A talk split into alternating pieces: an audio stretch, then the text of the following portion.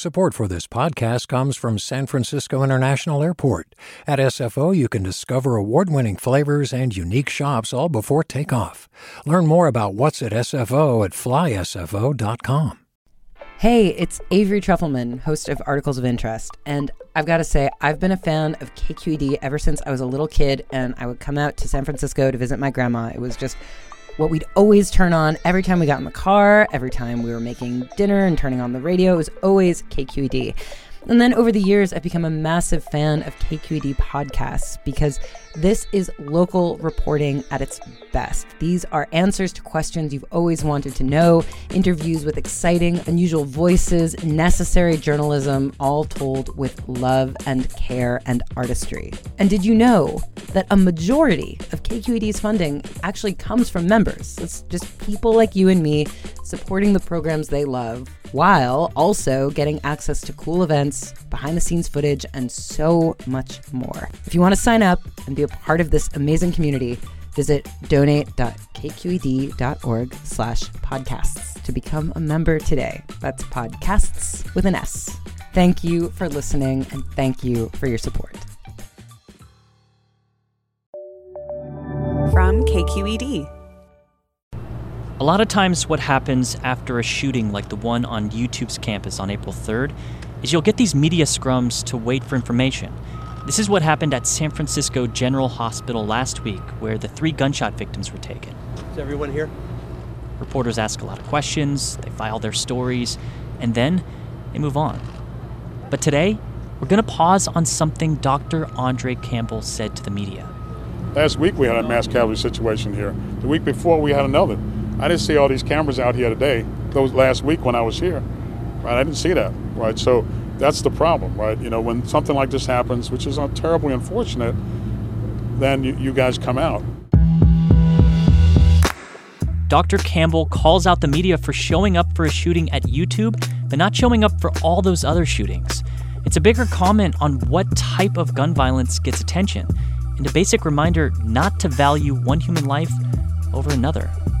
Today, two shootings, two very different responses. I'm Devin Katayama. Welcome to the Bay.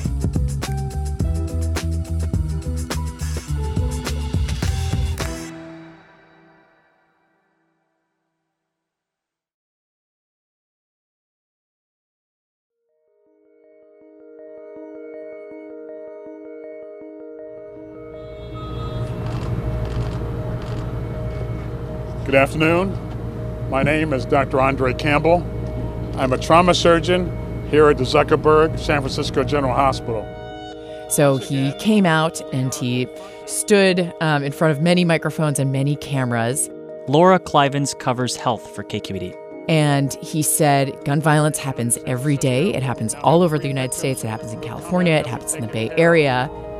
This is unfortunate and it continues. You think that after we've seen Las Vegas, Parkland, the Pulse nightclub shooting, that we would see an end to this, but we have not. Then you asked to sit down with him for an interview. What did you expect Dr. Campbell to be like?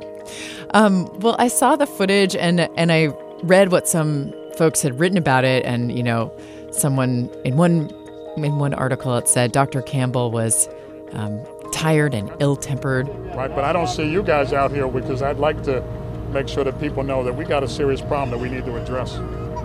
You know, I don't have all the answers, but I could say that we need, at least we're having a discussion about it nationally, I think, which is a good thing. But this is a real problem. I thought he was going to be a, a, more challenging interview subject, but Dr. Dr. Campbell is a very compassionate individual. I got that very clear from him. I've been working on this for my whole adult career. Try yeah. to save people. That's what I do.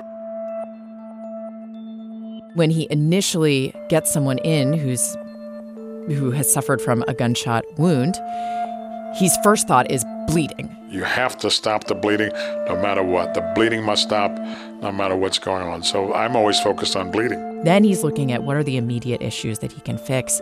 And then from there, he's thinking, what is the next step? Where do they need to go for uh, once they're stabilized? Can you bring me through a, a typical case when somebody comes in and he has to operate on them and they don't make it. Well, he describes that as a as a bad day for him. The hardest part of our, my job is when I'm not successful, when I have to go in and tell that family, tell that mother that their kid is not coming back to them. Those are the hardest discussions to have. And no matter how long you've been doing that, and I've been doing this for a long time, it's a very difficult thing to do that. He will say after they pass away, he'll say, let's all take a moment and remember the life we have just lost. And that's with whoever's in Whoever's the room. in the room. He sees these individuals who come in, particularly when it's life threatening, as a person with a family um, and with a whole life. We take care of you rich, of you poor, no matter who comes in, we take care of you. Why do you think he got so much attention? I think he got attention because he expressed an opinion. And I think it's so rare for us to see uh, someone who's not political, like a medical or a healthcare professional, really coming down on an issue like this on a regular basis, we have people who are victims of shootings. And the thing that I was wondering really more out loud, more than being mad or and, and being ill tempered as I was described in the newspaper, I was just sort of saying is that we as trauma surgeons see this every day. And we do not see what I saw with 15 cameras it sounds like he mentioned a specific case that didn't get as much media attention. What what case was that? What incident was that? He did. It was a shooting in San Francisco. It was at a barbershop. Tonight, new video shows the dramatic moments after a shootout at a San Francisco barbershop. In addition to the officer, the suspect was also shot, as well as four others, including a minor. Investigators haven't said it. the hospital. They got the the patients who you know, they received the other patients. And I think what he's pointing out is that when every life is lost, it is a huge loss to our society. It doesn't matter who they are. It doesn't matter where they come from or where they work. So first of all, I'll just say I'm not a politician. but but I will say I am an experienced healthcare provider. I've seen a lot, I've done a lot, and I've saved a lot of people's lives. But what I'm just saying is, is saying is that it seems like more and more we just see it way more regularly. I think it's so rare for us to see uh, someone who's not political, like a medical or a healthcare professional, really coming down on an issue like this. And his the way he came down on it was saying gun violence is a public health issue. What does that mean? Gun violence as a public yeah. health issue. It means that it's like it, treating it like a disease as though it's like diabetes public health individuals see gun violence as a public health issue. They say, you know, this is something that takes people's lives, just as the opioid epidemic takes people's lives, and diabetes, heart disease, those things takes take people's lives. You can describe it in different ways, but it is a public health problem, and we need to do more work to try to understand what we can do to make things better. A lot of the headlines that came out after that are this doctor's venting, and they're they're pretty aggressive, or, or painting him as this pretty aggressive doctor in that moment. Do you get the sense that he was trying to call out the public, the media, for, for not paying more attention? Sure. I think there was like a tinge of anger. But I also felt that when I watched it, he was also being real. Like he just walked out of the ER where all of this was happening.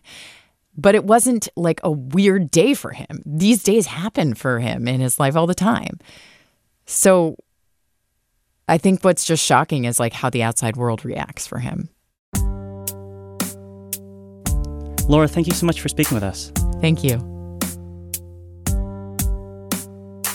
The US government stopped funding gun violence research more than 20 years ago.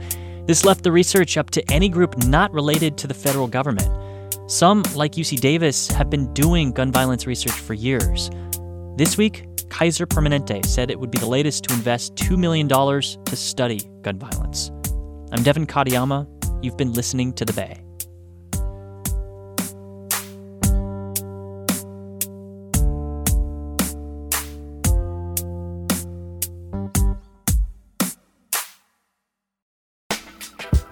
All right, here are some of the questions that you had about the Bay Area that KQED's podcast Bay Curious has answered for you.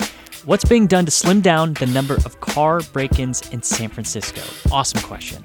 Can you go to jail for picking state poppies? That was a rumor when I was a kid. And what dinosaurs roam the Bay Area? To find the answers to these questions or to ask your own, subscribe to the Bay Curious podcast wherever you find your shows. I'm Sasha Khokha, host of the California Report magazine. Every week, we bring you stories about what connects us in the giant, diverse Golden State. Because what happens in California changes the world. I love this place. We were once seen as like the place to be, California. The land of milk and honey. That's where you go to Sunshine State, but we just have challenges right now. KQED's California Report magazine. New episodes drop every Friday, wherever you get your podcasts. Hey, what's up? I'm Erica Cruz Guevara, the host of The Bay. Donations keep independent journalism alive and healthy, and you support outstanding journalism when you support KQED. So if you haven't yet, check out donate.kqed.org slash podcasts. That's donate.kqed.org slash podcasts with an S.